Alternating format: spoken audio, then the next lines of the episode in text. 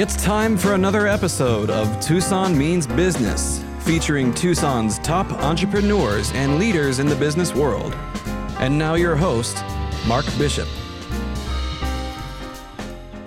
And it's time once again for another Tucson Means Business, where we feature uh, lead business businesses, I should say, in uh, Tucson, along with um, the leaders in their field who have these businesses. And I'm referring to uh, a fellow like the name of Paul Hardersen. Hi, Paul. How are you doing? Hey, doing good, Mark. He's a PhD, Chief Executive Officer, and a founding partner of um, a brand new travel concern. And because it's not a typical agency, we're going to find out all about it. But it's very special. It's called Trouvaille, which in French means a lucky find. So we've had a lucky find in finding him to come on the show today, and he'll be doing his own show, as you're going to be here uh, hearing on Tucson Business Radio X, called Trouvaille Travel Talk, and that'll be a lot of fun dealing with a lot of people who have taken trips and tours. So if you like travel, that's one podcast to look out for. Okay. Also, I have Kathy Winger. Good afternoon, Kathy. Good afternoon, Mark. Kathy is a lawyer, a top lawyer, but she does a lot of other interesting things. We're going to find out all about that as well. And last but not least is a gentleman by the name of Richard Phipps. Hello, Richard. Hello, everyone. Richard is a branch manager and sales leader in Tucson of a wonderful firm called Onin, O N I N. They do staffing. And uh, you've been in talent acquisition for what now? Staffing as a professional for over 13 years, I think. Hands on and leadership experience in the Tucson area. How did you ever get into that, Richard? Tell me. Well, I started in HR, and it's always one of those things that kind of sideways into staffing, bringing in talent. You uh, you learn early on in your HR career that if you bring in the right people the first time, you don't have issues later on in there. Fantastic. And Kathy Winger, well, a business, corporate, real estate, and cybersecurity attorney. This is the interesting part, particularly today, who represents companies and individuals in commercial and corporate transactions.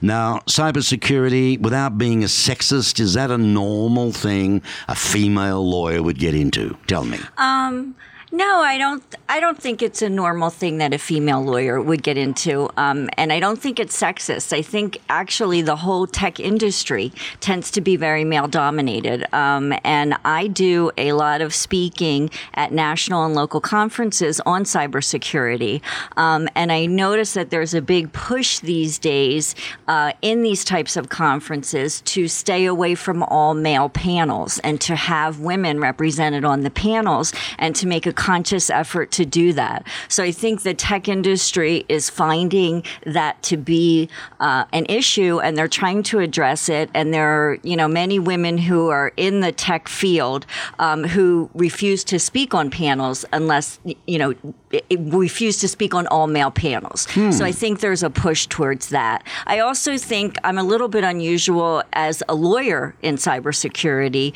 um, because my practice is transactional. I'm not a litigator. Um, and so my perspective on cybersecurity, what I talk about when I go to these events and what I speak to people about are what a business lawyer wants her clients to know about cybersecurity. So I'm a little unique in that regard too. My word. And I appreciate the time you've given us today as well. Thank you, Kathy. Happy to be here, Mark. You know, whether it's uh, it's been throughout the U.S., uh, in fact, 35 trips to Hawaii, the lucky devil, or internationally to a variety of European countries, including England, France, Italy, Italy, Spain, Germany, and Romania, along with the Middle East, Israel, Jordan. Oh my God, who is this fellow? well, he's Dr. Hardersen. He has the travel savvy and business sense to lead this brand new company called TrouvailleTravel.org.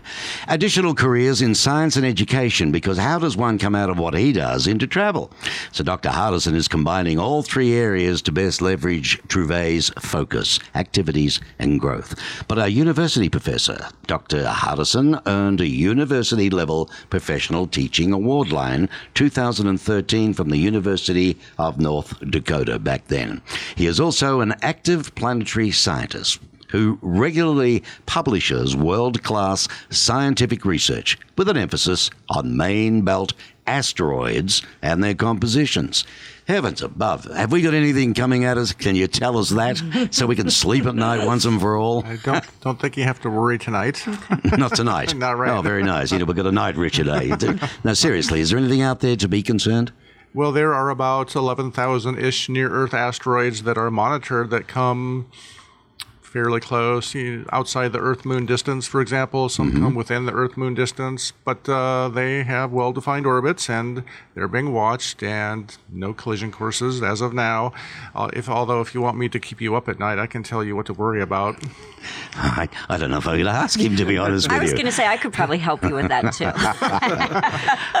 Okay, so you're a bit of a foodie as well. You have a blog called Astro Foodie, well, duh, and uh, soon contribute to your entrepreneurial drive and enthusiasm. You're looking at uh, perhaps a franchise restaurant in uh, upscale lobster restaurant of all things. He's just done a trip to Maine, I believe, so maybe you can tell us a little bit about that as well. What got you into travel, other other, other than you love personally traveling? Yeah, well, you know, this whole experience is what I call the unexpected journey. So that makes me think of Hobbits because of the movie. Um, I, if you would have asked me before 2017 whether I'd gotten into this, I'd say you were crazy.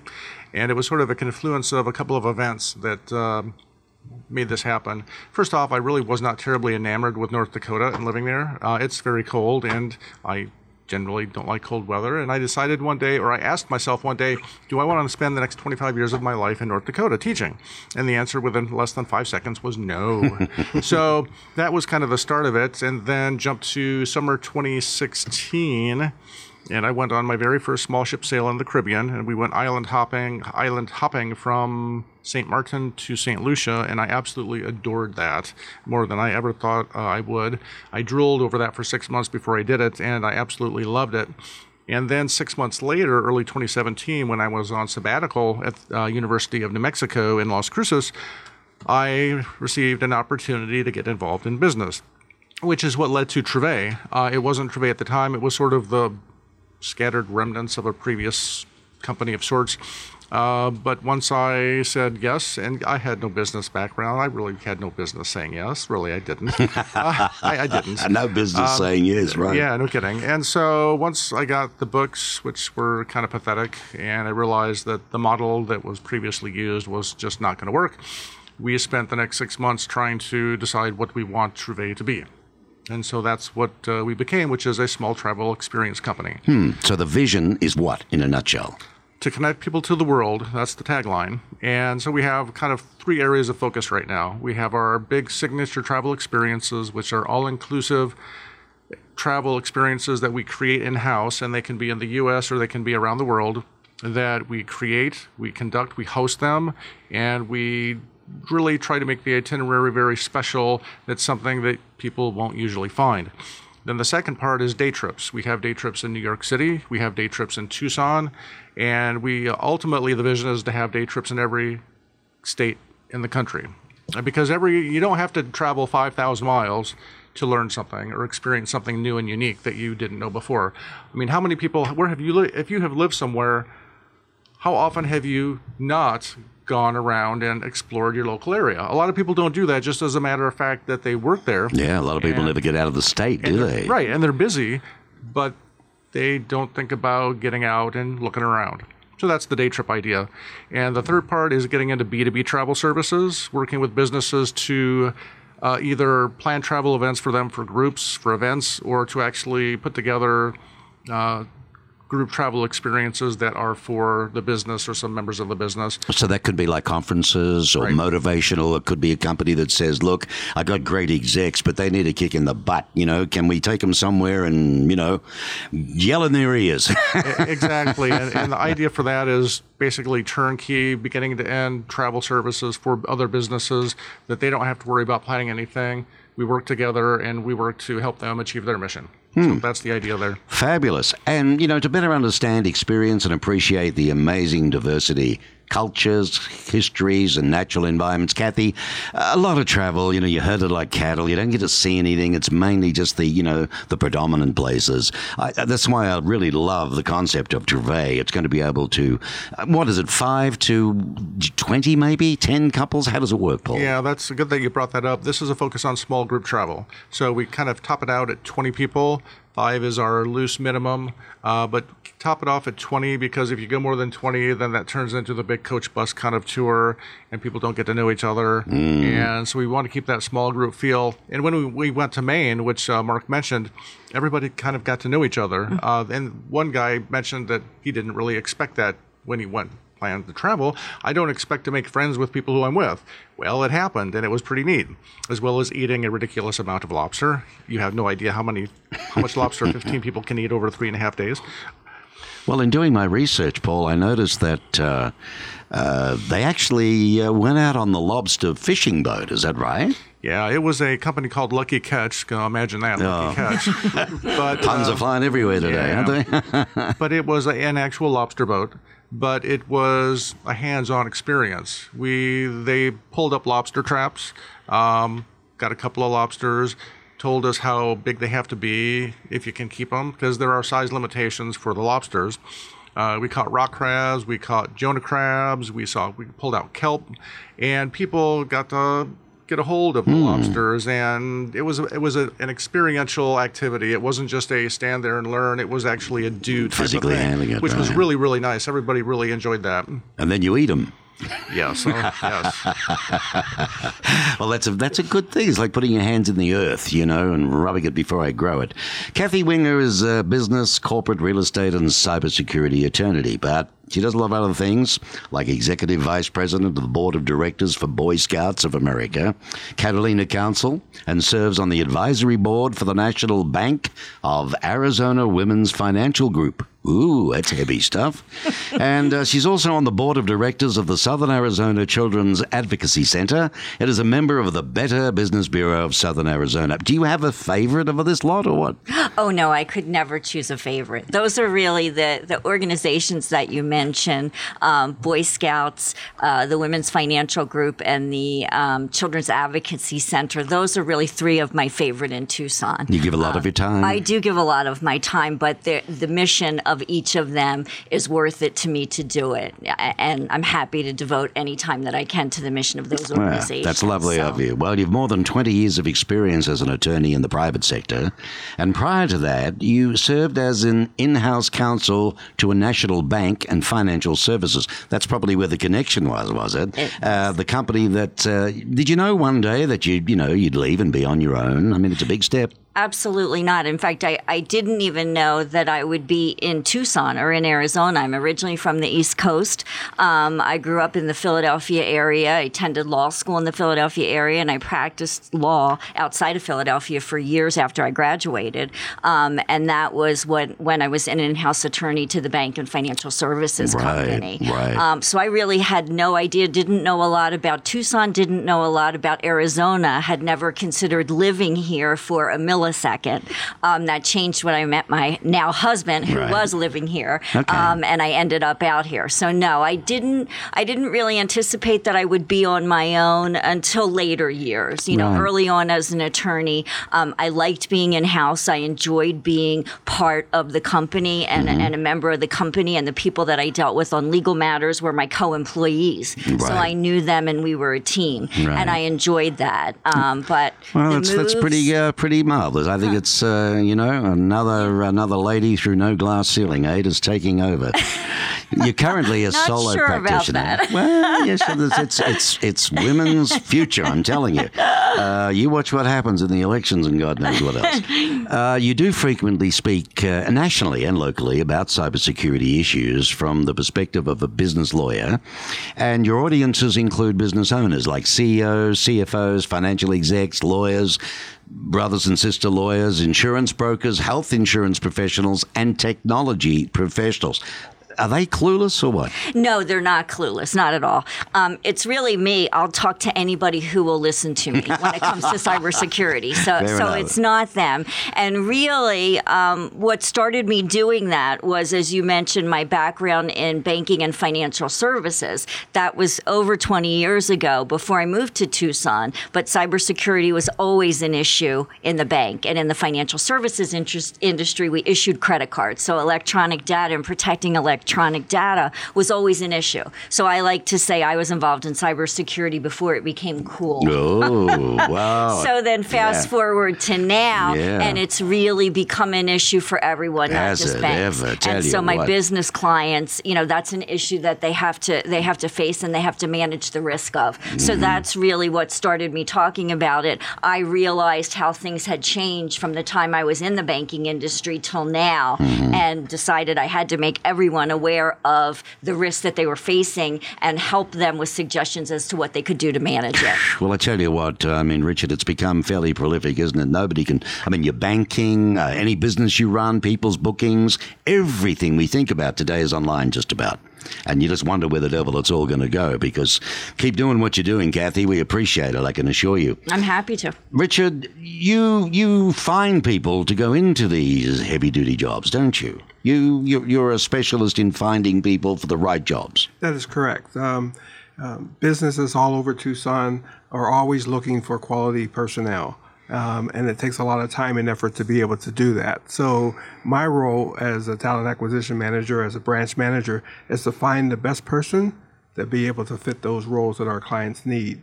Um, we specialize in being our client's caretaker. We want to solve that problem for them so they can focus on running their business. It takes a lot to run a business. Well, this is it. I mean, uh, you have a blended family that includes seven grown children and seven grandchildren. Seven and seven. Seven and seven. That keeps you busy. What is a dumb question? What is Madden football?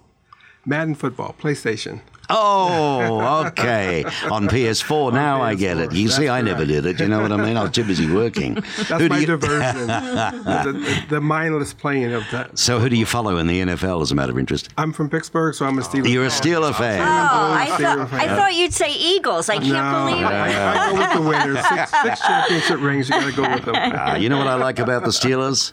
Yellow and black. They're the colours of my team, Richmond, in the Australian rules football. Oh, okay. Listen, I guess when you first came to Tucson, things were quite different then to as they are now. Very different. I came here in 1967. I remember when the end of Speedway in Wilmot. that was a dirt road. That was a four-way stop, and we used to Truth. make our U-turn and go back down and cruise up and down Speedway. Oh, heavens above. that was the, the end of town. and you came from where now to come here? I came from Pittsburgh. That's right, from Pittsburgh. Came out here. So maybe let's go back a little. Is a road glide like a Harley model? Is that the model of a motorbike? It's it's the best Harley that was ever made. Really? yes, the Road Glide is made for getting on the highway and gliding down the road. Oh, lovely. That's All right. bike. So you enjoy riding do, Harley. There's another thing that you get lost in, I suppose. Yeah. Um, okay, so what's with the ball bit? What's that? Well, everyone sees my bald head and they wonder, is that by choice or is that by um, age of years? And uh, I always let them know that that's by choice. Now, for what it's worth, listeners, for what it's worth, I was asked to ask that, all right? Otherwise, I wouldn't dare. so, so what would be your focus then, Richard? Um, I know you deliver full cycle staffing solutions, uh, whether that's short term contract or long term or permanent. How do you how do you work it all out? I mean, you're not really in the temp business, are you? Correct. We're a staffing company, and, and we separate ourselves from a lot of the temp agencies that are here in Tucson that hire individuals for one day here and one day there. Um, our focus is to be able to match them with our clients so that they can become a permanent employee of that team. Uh, we therefore um, eliminate the need that the hiring manager has of spending time going through applications and sitting down talking to people. We're able to do that for them and to bring the professional approach to them so that we match them up with the perfect candidate. Well, there are a few different ones in, in Tucson, but with uh, Onin staffing. I mean, it's a privately held, debt-free company. Uh, with you've got something like what hundred branches throughout the U.S. We're actually at 117 now. You're at 117. Yes. Gee, I wrote this last week. 17 more branches of that. You are growing, aren't you? You've joined the Tucson community with a fresh approach to staffing, all right? Now, this is what I'm excited about. Same old boring, you know, interviews. What do you do that's fresh in the in the world of helping somebody find a career? Well, I, I mentioned earlier that our focus was, was on working with clients and treating them like business partners. Um, but the, the approach that we take also is to look at our individual candidates as teammates as opposed to temps. A lot of agencies treat them like temps and they feel that way. Um, so we've kind of flipped the script a little bit. We offer them benefits right after their first 30 days of employment. We treat them as a teammate or a member of our team, knowing that they have full employment with us um, and that they're not going to be treated or sent out on a job that's not going to match them or, or be useful for them. Um, and we're, we're concerned about making sure that they have the tools that they need to be able to perform the job. So we have all in person interviews. We don't do any phone screening and just send out resumes to individuals. We actually have them come into the office and meet with our recruiting team so that we can make sure that both sides win in this. Well, I got to tell you, years ago, in between some radio and television jobs, you know, um, in between jobs, I worked for a company, uh, and uh, uh, I worked in the sales and marketing division of this company, and I placed more people in jobs than they'd ever done in their history. I thoroughly enjoyed it. It was fun, but I, you know, I'd be honest with these guys get a haircut, clean up, get rid of that beard, do what you got to do. And I would send them three really qualified jobs where I'd feel bad if the other two didn't get it. You know what I mean? Exactly. Because I think you've got to put your heart into something like that. I mean, you care about your clients like partners. Exactly. And and so using your analogy, those three individuals that we cleaned up may be a perfect fit for company A, but those other individuals may be a perfect fit for company B. Right. And so that's why we want to have that in-person discussion with them so that we can make sure that we are sending them to the right person. Now, what worries me is Tucson. You often hear there's not enough jobs. Not enough jobs. We've got to leave. We've got to go elsewhere. I got a bachelor in this and an MP in that, an MA there, and I'm serving behind a bar. Now, Exactly. is it getting better? Well, I, I'm also a member of the Tucson Chamber. I'm, I'm an ambassador with the Tucson Chamber, and so I get to talk to a lot of business owners. Um, and th- that's one of the common themes you hear. Well, unemployment is less than four and a half, 4.9 percent now. Um, why do I need to use a staffing agency? Right. Well, it's because of that very reason. Um, the the people who you may need are may already be employed somewhere else. And so a staffing agency will be able to help you find the best of the best. So, do you actually headhunt? We do. You so you you take people away from people. So How we- does that measure up though in your partnership with them, and you want a long-term relationship with the company? How do you do that? because just because you're with a company doesn't mean that that's the best fit for you.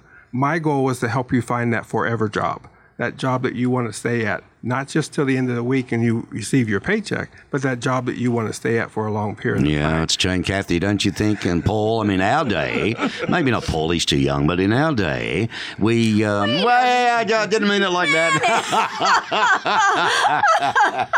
well, he's a baby, put it that way. Um, but what I was getting at was you had to really sit in a job three to five years because if you moved too much, they didn't like it then. Now, from what I was reading the other day somewhere about, they expect you to leave every two years. Well, you want to stay with a job as long as you're being productive and Yeah. useful. And if you love it there, why would you leave? Exactly. But if you're not, then you want to make sure that you take you make a move. You don't want to sit there for five years burning up your good brain cells if it's not going to be a benefit to you and, and the rest of the company. No, that's the thing, and you want to be happy too. Yeah. Um, so if you do go after somebody, I've always wondered how that process works. It's like being, a you know, detective. You follow them? Do you go to lunch with them? Do you call them out of the blue and say, "I have a client that would like to talk to you"? How, do you? What do you do? Yes all the above. Um, so uh, obviously we have a, a career site. We have a site, oninstaffing.com, where individuals can come to us. But we're also actively looking in the community for individuals that will meet the needs that we have open. Um, we post on all the job boards, just like every other agency does. Um, but once you find that connection, and it could be someone that you met at lunch, it could be someone you met at a business meeting, um, and then you are able to place them in, in a company or with a client that's going to be a benefit to both sides of the team. Well, that makes sense. That would certainly make sense. Uh, Trouvaille, it's an unusual name. I know it's French for lucky find. How on earth did you come across that name, Paul? Actually, uh, one of the other people in uh, the business, uh, which happens to be my wife, she came up with the name. And uh, as you know, Mark, she's also Australian. And uh, she gets the sole credit for the name because once she discovered it and told us about it, it was a done deal. There you go. Well done. The size of the small group travel industry, is it growing, smaller? I mean, have you experienced yourself um, companies that really don't know how to do this properly? Yeah, I mean, the travel market, by definition, almost is huge, but the small group travel market is just a very, very small fraction of that. And there are other, there are small group travel companies in the U.S. but there isn't one that dominates the market. There is no Geico of small group travel, which actually is my goal. The first nationally known small group company in the country. If uh, we get that, I think we're doing okay. Uh, but as, and they range from uber luxurious to economical. Some have regional focus. Uh, so they have different takes on how they do it. Uh, but I wanted Trouvaille to have a distinction to to be different. And so that's why we have the three different areas that we're focusing on. It's not just the big trips, because everybody, frankly, does the big trips. That makes sense. Uh, but adding the day trips, adding the B2B services, I think helps differentiate us from the competition, and actually it'll provide more stability down the road once all three activities Right, they, once they all kick in. Now, the other uh, interesting part about this, Richard and Kathy, is not only is it unusual in every other aspect of the word what he's trying to do, but it's how he started the company. Do you want to share how all this has come about in reference to raising funds, where you're at now, and what the end goal is? You know, this is my first experience in the startup business Welcome. universe, and it's it's wow. It's like the opposite of academia. Academia is calm, quiet, predictable, nice. The startup world is unpredictable, chaotic, hectic, uncertain. So I had to learn how to deal with that, which I think I have pretty well. Um, but we are in the process of going through a regulated crowdfunding campaign. So we're raising money that way, and uh, our goal is to raise $107,000 as soon as possible. And that's really, it's a anybody really can invest uh, as long as you have meet the income requirements, which are not egregious at all. And it's a two hundred dollar minimum investment, and you get uh, it's hundred dollars per share, but two hundred is the minimum. And it's simply meant to get us operating funds so we can grow. Because really, uh, so far we've been bootstrapping the whole the whole company. We've been we have two partners. There's myself. We have a partner in New York City. We have Sarah, who does the admin and policy, who's my wife, and we have one trip host up in Oregon who does our Ireland trip, and it's just us. And we had no initial investment other than our, our own money. And getting enough business, we got a little bit of business loans, but it's certainly not a long-term thing. So we need we need capital investment really to grow. So that's really the ultimate goal right now. There you go, with small groups, expert guides, though, personalized service, and unique experiences. That's enough in the model to make it work. We wish you well with that. And the other thing is this, though, considering, you know, how small and babyish you are, we talk about that, you still happen to win the 2018 award. That's the Reader's Choice Award for the Arizona Daily Star for the very best small group travel category. That's pretty cool. eh? Bravo. Well done. Good on you, mate. Very good. So, Kathy, you've traveled a little. What do you love about travel? I love, you know, probably what most people love about travel is, you know, seeing new places, meeting new people, um, really sort of the um, being able to see the society as a whole and be part of it, you know, and, and the locations, of course. And I think, Mark, you and I had talked about specifically, I recently went to Australia, um, which was one of, one of my first trips far away. You and hubby, right? Me and hu- hubby and I, yes, and yes, hubby and I went, um, and it was really just a fascinating trip, and I just loved it so much. I mean, it, it was just, and I am not a great flyer, so being on airplanes for long periods of time is really a little bit difficult to me. So I was nervous about that, but it was so worth it to get to Sydney and to see the things that I got to see, and I love the people. You know, I felt so at home in the country. I couldn't believe that I had traveled halfway around the world to get there. You know, it was really just such an inclusive society and it was so beautiful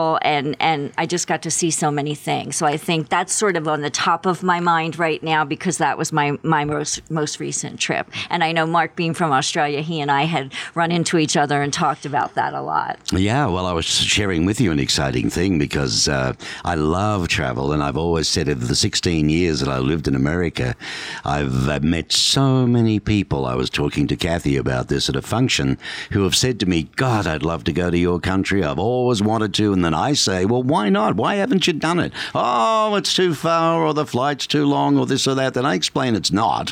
They can go down further than that if you're going to Europe and going to Colombo or other places. But the reality is, uh, they would absolutely love it. So I said to Paul, you know, Paul, I've always wanted to do this, always wanted to take and show Americans my home. So I was very fortunate. He said, Well, why don't we do it? And he's made me the ambassador for Down Under Tours.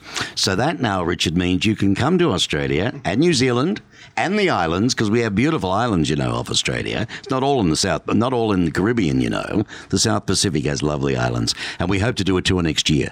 Well, and so it'll be one fabulous. of the things, uh, you know, speaking of Australia and the length of the trip, it was really sort of a, a tribute to how much I liked the country. Is that I said I would go back there in a heartbeat, you know. So the idea of being on a plane from 14 to 18 hours really was worth it to me to go through that to go to Australia. It was really, you Mm-hmm. yeah. know, so so, so you went what? You would have gone Tucson to LAX. I went to well, I went Tucson to Phoenix and then Phoenix to LAX. Ah, just, okay. Just because that's how the flights worked out. Alrighty. Um, and then yeah, LAX to Sydney. and did you get a night flight or was it in the daytime? On the way out, we did. We left um, LAX at about eleven thirty. That's right. Mm-hmm. And, you know, I love that flight because you get a lovely meal after you've been up in the air about an hour. And then all the free bottles of wine, if that you like, of Australian, particularly on Qantas. I don't know what the others do, but I'll have to find out. Oh, uh, it is. The others All the drinks that you want, we had. Yes. And add to that, Richard, you know, uh, if you like movies, do you like movies? Of course. Right. Well, how about movies that aren't even in the picture theaters yet? Mm-hmm. Right? You get to see them 1st So you're going to tell me after three bottles of red, a nice meal, and three movies, you go to sleep. Next minute, they're tapping you on the shoulder and you're flying over uh, the Harbour Bridge or something Mm-hmm. and to like the that. extent you're tired at all after having been on the plane all that time, Yeah. the excitement about landing in Australia and in Sydney, Seven in the morning, really gives you, you know, Yeah. you have the jolt, you know. So the lack of sleep or the travel that way really didn't have any effect. Now the way back is a little bit different. That's a little bit tougher. Yeah. but getting there is just so exciting. Well, know, it my is. mouth was It is. open the whole, you know, from the time I stepped off the plane, I was just agog at everything. Oh, you got to catch those flies, mate. You want to be careful. you know, and you you basically saw Sydney, correct? Sydney, yeah, we stayed just in Sydney, um, and we were there from a Saturday to a Saturday, so we had a week. I had a week. And see, see what I mean? I mean, that's amazing. Uh-huh. Absolutely. To go 13,000 miles for one, with all due respect, Yes. lousy week. Would Yeah. you have loved a month? Oh, I could have easily done a Uh, month. yeah. Absolutely, easily. Well, this trip Yeah. next year, Richard, we're planning three weeks. Oh, wow. And it's going to be massive cities. You're going to land in Sydney, then to Melbourne, my hometown. And all these different cities have different things to offer culture, food, you name it, right? And the harbour, of course, the beautiful cruise around the harbour is Mm-hmm. stunning, right? And then we're going to go to Adelaide, which is the beautiful city of churches and museums and other things. But you go north of Adelaide to the Barossa Valley. It's gorgeous. The vineyards, like your Sonoma Valley here, you know. And then up to the heart of Australia, Alice Springs. That's where the Uluru is and the Bungle Bungles and oh, look, it's wonderful. And, and all the uh, Aboriginals dance and so on with their beautiful colours and it's, it's, it's, it's spectacular. And then we cut across northeast to, to Cairns, not where they have the movies overseas in Europe. This is a different Cairns, C A I R N S. but it's the gateway to the Barrier Reef. And you can fish and swim with the fish, and you can go the Kuranda Railway. There's so many things to do. Then back to Sydney, but taking your leaf out of your book there, instead of flying all the way back to LAX, we're going to fly to Hawaii and have a break for a couple of days, get our legs back, and then fly into. I think that's really wise because the, Smart most unpleasant part for me was the trip back. That was really so. yeah, to, and to, it's tad because you you arrived tired. Oh yeah, And But you had a wonderful time. We did, we did. You know. But flying during the day, you know, we came back during the day, and so you know, we left Sydney at nine o'clock on Saturday morning, and we got back to Tucson at nine o'clock on Saturday morning, and our bodies really felt Oh, that. you know that why? The well, the part. daytime is the worst because you've also crossing the, uh, you know, the, the what's it called again? The Dayline? Thank you. Yeah, Yeah. and uh, that's it. So the stop in Hawaii, I give a big Good thumbs idea. up to. Yeah. Richard, have you travelled much? That this sounds exciting. Um, so three years ago, I, I was married to my, my new bride here, and um, she convinced me to take a cruise. So we did the Royal Caribbean cruise. Oh, lovely, lovely. Um, did the islands, and that was my actually my first time really out of the country. Really? Um, and and I have the bug now, so we're planning another trip on. The All right. Well, but you can we- do we land and this- cruising, yeah, you know, I mean, throw this in the mix too. Throw This- it in the mix, man. Yeah, but I love cruising. My I met my wife on a cruise actually, uh, um, and uh, in the Caribbean. And uh, it was very, very nice. And I loved cruising. That that just got me, you know. But I do like to see other things. I like to mm-hmm. explore, and I like to. I just don't want to stay on the boat all the time, you know. Mm-hmm. And what does appeal to me now are some of those trips you see down the, the Rhine and what have you. But if you can get off and get a bit of history in there and, and really do stuff, that'd be. Fa- so there we go. I'm enjoying this travel show, really. Mm-hmm. Um, I won't talk about my seasicknesses and my bad experience of cruising. I, I had a wonderful time on the cruise. Seven, it was seven days, and we got off the ship uh, four four times during that 7 days. So it was really nice. Back on the boring business, Richard. What is the best way for a potential candidate to learn about the current openings, perhaps that you may have on your books? Awesome question. So um, we have our, our career site, oninstaffing.com, and candidates can always go on there and click the apply now link, and they'll be able to put their information in there, and they can see what we have open, and we can reach out to them. Um, but also, we have an office right here on um, Speedway and Swan. And we're open Monday through Friday. They can stop by anytime and talk to myself or any of our recruiting team, and we'll be more than happy to take care of their staffing needs and their employment needs. You're listening to Richard Phipps, Kathy Winger, and Paul Hardersen, my guest today on Tucson Means Business with Mark Bishop. And of course, it's coming to you on Tucson Business Radio X, America's fastest leading business radio network. And my studio is situated in the Stewart Title Building, their corporate offices on Broadway. 4.6%. Why use a staffing agency, says the gentleman. How do you answer that? Well, since that m- number is so, so low and since talent is so scarce, you want to make sure that you utilize your time wisely and not chasing after people that are not going to be a good fit for you. Okay. So that's why you come to us to make sure that we use that time wisely. Are, are more executives getting, you know, fed up with trying to find the right people themselves anyway? They've got more to do, right? They are exactly. You mentioned um, Paul mentioned that he was spending a lot of time getting his business started. He doesn't have time to go there and look at resumes or to interview individuals. That, that, that's very time consuming. Uh, what geography does Onin cover then uh, in Tucson, greater or where? So we have branches from Florida all the way to Tucson. I'm the furthest south, but here in the in the Tucson area, I take care of any, anything from Oro Valley all the way down to south of Tucson. Okay, so it's quite a big area. Yes, And all age groups? E- exactly. Yes. Okay. Yeah. And you you obviously have to go out and hunt business too. So you visit a lot of companies, right? That's one of the advantages of being part of the Tucson Chamber. is You get to meet a lot of people that way. I'm also a SHRM member um, and on the Diversity and Inclusions Committee.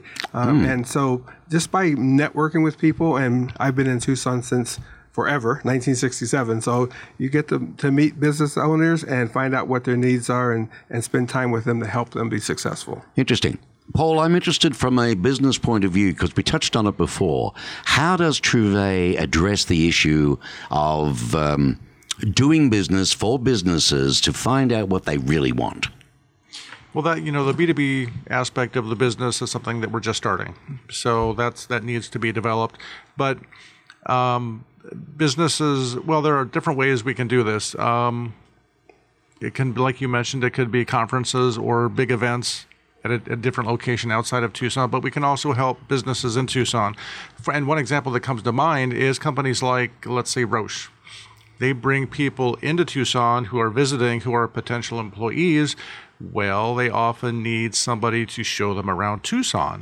Well, that's something that we can do. Right. So we have two day trips set up already. One's to the Sonoita wineries, one's to Kitt Peak National Observatory. What a good idea, Science yeah. focused. But we're also working on a very specially curated culinary uh, day trip, which fits Tucson being a gastronomic capital. Mm-hmm. That we're going to pick a select number of restaurants work with them, work with their chefs, and develop special plates that the group will go visit over the course of a day Right. and get to really experience the taste of Tucson. That's So very good. fun. Yeah. Now you mentioned before it's interesting because I know um, with your uh, uh, travel guests now and the trips that you're taking, they're not all out of Tucson. These Paxes, as they're called in the industry, these people from all across America. Yeah, actually, most of our customers so far are not Tucsonians.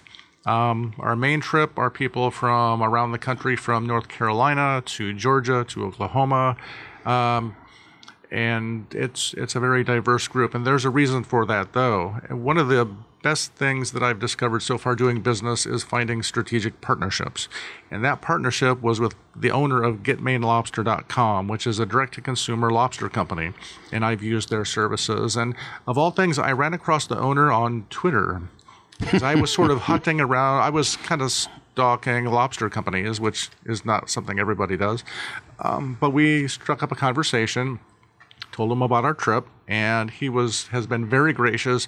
We have piggybacked on his email marketing, and Mark Morrell, he's an absolutely great guy. I met him for the first time when we were in Maine earlier this month.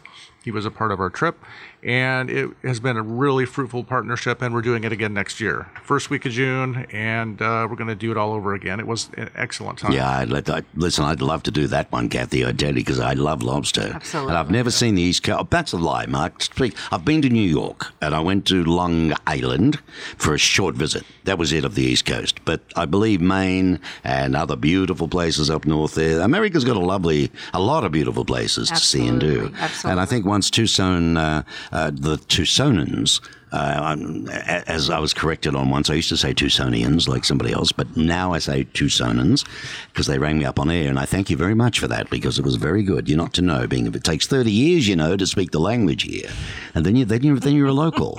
you know that, don't you? I do. I do. I'm not. I'm not there yet, but I'm on my way.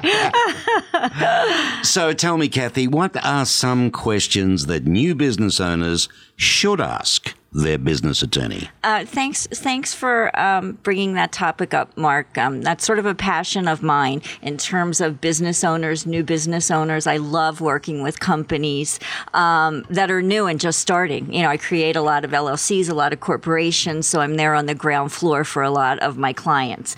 Um, so I think a lot about what sorts of things that I like to share with them and like them to be aware of, and I've sort of turned that into questions that they should be asking any business attorney, not me, but it comes directly from my practice. Um, and I actually, my website, uh, I have a blog where I write articles, and that's one of the articles that I wrote is, you know, four, four questions you should ask your business attorney. So the first thing is always, you know, what form of entity makes sense for you? Should you be an LLC? Should you be a corporation? Should you be a solo practitioner? Should you be an individual? What should you do? How should you operate your business? In most cases, um, a small and medium-sized businesses, new businesses, opt to start out as an LLC, um, and so that's the entity that, that they create. Um, but it's not just a legal issue; it really is an accounting issue as well. And so I oftentimes will work with my client's accountant as to what makes sense from a tax perspective, Oh, from a right. numbers perspective, as to the form of entity, or the, the accountant will work with me. So we really do work as a team.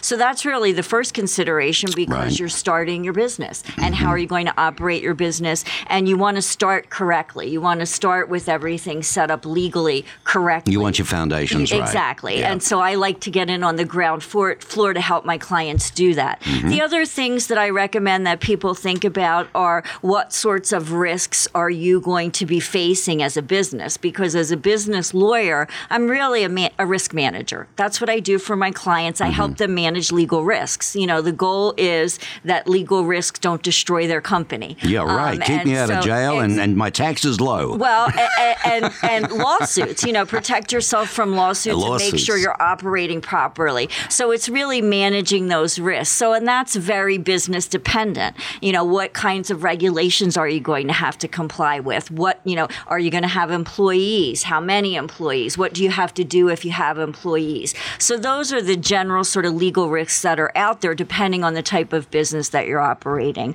Um, the third thing that I like people to think about, and again, this is an early on concern that I like them to keep in mind, is is your business going to have any intellectual property that you need to protect? Is there are there patents involved? Are there copyrights? Are you trademarking a name?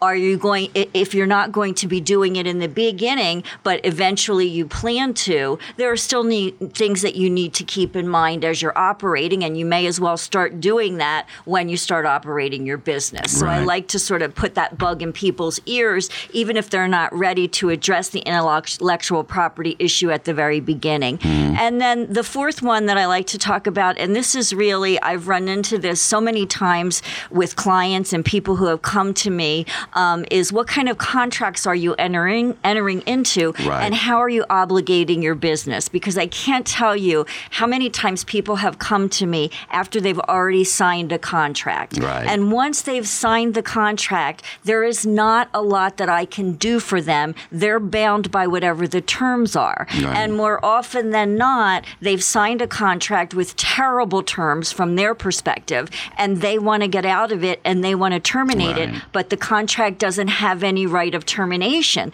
So I end up saying, you know, if you had come to me before you signed this Mm-hmm. contract, I would never have advised you to sign it. You know, the, I Right. would have we would have negotiated terms that were favorable to you. So I like for people to be conscious of the idea that when they're signing a contract, they're obligated by its terms. Mm-hmm. So I always advise have an attorney look at it beforehand and talk to you about it beforehand so that you can be clear this is what you're getting yourself Right. into. Are you okay with this? Do you need to be able to get out of it? All of those things. And then along those same lines, in terms of the contract, and again, this is, I've represented businesses and been involved in business law for you know more years that I really want to mention, especially after your comment about our age being the same. It's a Mark. beautiful Yeah. day. There's blue sky. It's sunshine. It's about 75 in Tucson. But anyway, one of the things that I see when I talk about entities and creating an Sure, entity, yeah. you know, it's a separate entity. It's not you. I'm Kathy Winger, and a separate entity would be KD Winger PLLC, Sure, the sure. company. Well, when you enter into a contract, you want to do it in the name of the company. I have so many people or clients who I create a corporation for them, and then they give me a, co- a contract to review, and it's their name individually, and that Yeah. defeats the whole purpose My of word, yeah. creating the, the separate entity. So those are sort of some things. Big things. And you know, when Yeah. when I was listening to both of the other guests talk about business owners are busy running their business. Business owners aren't busy thinking about legal issues that are out there and what they need to address. That's not their business. Right. I like to do that for them so that they can run their business and not have to worry about those issues, be protected on those issues. Well, needless to say, then, Kathy, on the other hand, in the second place, and furthermore, when it comes to an operating agreement, a buy sell agreement, Mm-hmm. uh, you've got to look the other side. And if I was starting a business, I should come to you at that time before I structure anything. Absolutely. So that it is correct for people I'm going to deal with at the same time. And the other Right. thing, and especially with buy-sell agreements, I work a lot with business who, you know, businesses that are buying other businesses or businesses that are selling.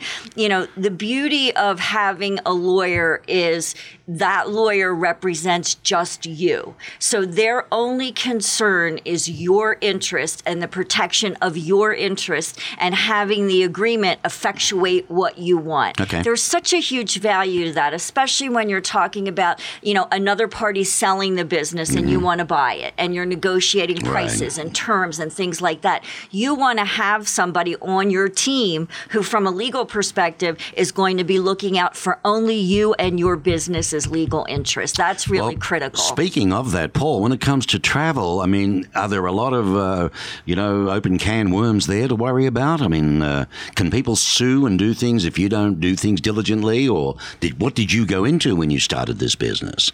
Yeah, completely uninformed. uh, so actually, I'm actively uh, working with a an insurance company in town right now to define and general liability coverage that we should have. So I'm doing that now. Right, So that's so- good. But for our That exonerates you then, doesn't it? Right. And for our international trips, we, as a part of the package, we provide travel insurance. Well, that's a good thing. So My word. everybody's covered in every way possible. So Hmm. if something happens, Well, that's that's good. I mean, it's business. It's these are all the things that turn people off going into business. Quite Absolutely. frankly, you've got to do things correctly. Now we haven't got a lot of time left, so I must. I, I really do want to touch on cybersecurity. Yeah. Um, uh, data breaches. Why, why should business owners, uh, you know, be concerned so much well, about that? Well, they should be concerned because they're happening so frequently, um, and there's such exposure to any size company that handles data on any basis. And the exposure is really in terms of data breaches and also in terms with compliance with regulations. And I, was just thinking as you were talking, I don't know how your business works internationally or whether you market to international clients, but when I think of data breaches and when I think of regulation, I think of uh, the European Union's GDP, our, our regulation, Right. and the requirement that you comply with it and the consequences of not complying with it can be very severe. And U.S. companies, depending on how they market and who they market to and how they serve, hmm. can be covered by the regulation. And so they have to comply with that. And they might not know it because who, who might think, you know, I'm a business in Tucson, Arizona. Why on earth would I have any concerns about the Europeans' Yeah. GDPR? That's ridiculous. Well, when you look at the regulation, it reaches out. It looks to who your customers are mm. and who you're advertising and marketing to. Because the point of these regulations and what's happening with the data breach regulations, they're trying to protect and they're looking at consumers. And they're saying to consumers, your information has value and you have rights over your information. And we're going to enact these statutes, especially the GDPR, that gives you certain rights. And if businesses don't comply with your rights, then they can be held, you know, they can be penalized for it. And I even noticed just on the news the other day, Senator Mark Warner, who is a U.S. Senator, is talking about a bill that he's proposing that would make companies reveal to consumers how much their information is worth, what monetary value they put on their information.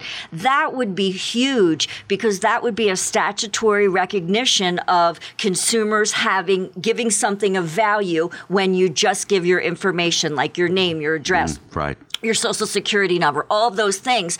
That prior to now, that hasn't be, been viewed as something of value that you share with a company. If it's something of value that you share with a company and a company has to say to you, this is how much we value you, this is what it's worth, Right. consumers are going to look differently at it. So that trend, the way that affects my clients and affects businesses all over the country and really all over the world is if you're dealing with consumers in other countries or other states, if they have these regulations, even though you don't uh, technically operate in those states, Right. you may be governed by them. So that's the compliance side of Right. what I do. The data breaches are really, you know, when you've had a data breach, what can you do beforehand to protect yourself if you have a data breach? To say, I did everything that I should have done. You know, there wasn't anything else I could have done. Everybody recognizes that there's no 100% protection against data breaches, but you have to handle information properly. You have to Right, be careful with it. And so the data breach side of it